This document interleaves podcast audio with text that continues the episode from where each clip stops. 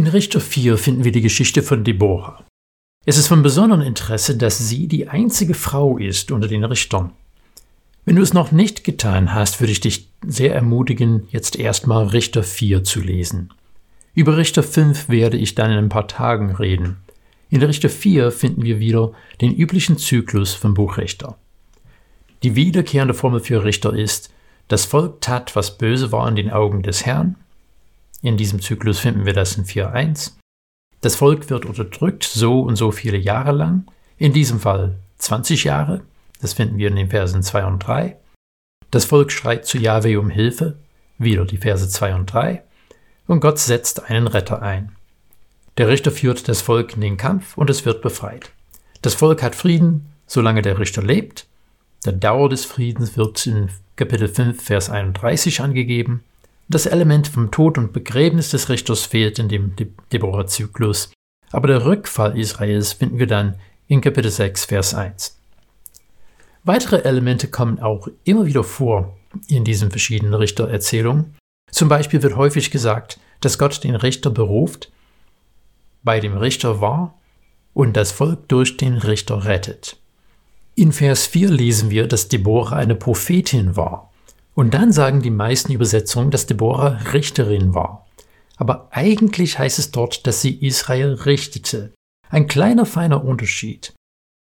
In Vers 5 von den meisten Übersetzungen heißt es, und die Israeliten kamen hinauf, um sich recht sprechen zu lassen. Was die wenigsten Übersetzungen angeben, ist, dass es hier eigentlich heißt, dass es die Söhne Israels war, die gekommen sind, um sich recht sprechen zu lassen. Der Unterschied ist, dass von, wenn von den Söhnen Israels die Rede ist, ist die Rede von der ganzen Nation. Das heißt, dass sie nicht mit ihren einzelnen Rechtsfällen zu ihr gekommen sind, dass sie zwischen zwei Nachbarn, die einen Streit haben, schlichten soll, sondern das Volk ist zu ihr gekommen, um ein prophetisches Wort vom Herrn zu bekommen, als Antwort auf ihr Schrei nach Hilfe, wie wir es im Vers 3 finden.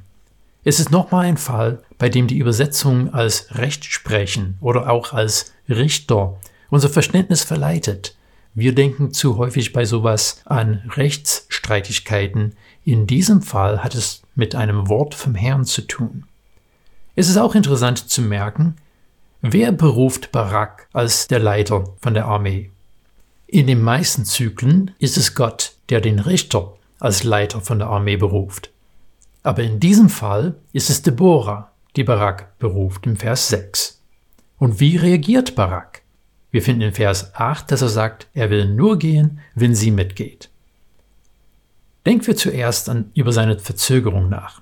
Es waren verschiedenste Helden im Alten Testament, die gezögert haben, als Gott sie berufen hat. Denken wir an Mose, an Gideon, an Jona. In Vers 8 finden wir, dass Barak sagt, ich gehe nur hinauf, wenn du mitgehst.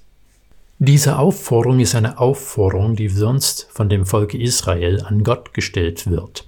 Das heißt, er ist nicht als Feigling, dass er Angst hat, in den Krieg zu ziehen ohne die Frau, sondern dass er ihre Rolle als Prophetin anerkennt und nur in den Krieg ziehen will, wenn Gottes Kraft mitgeht.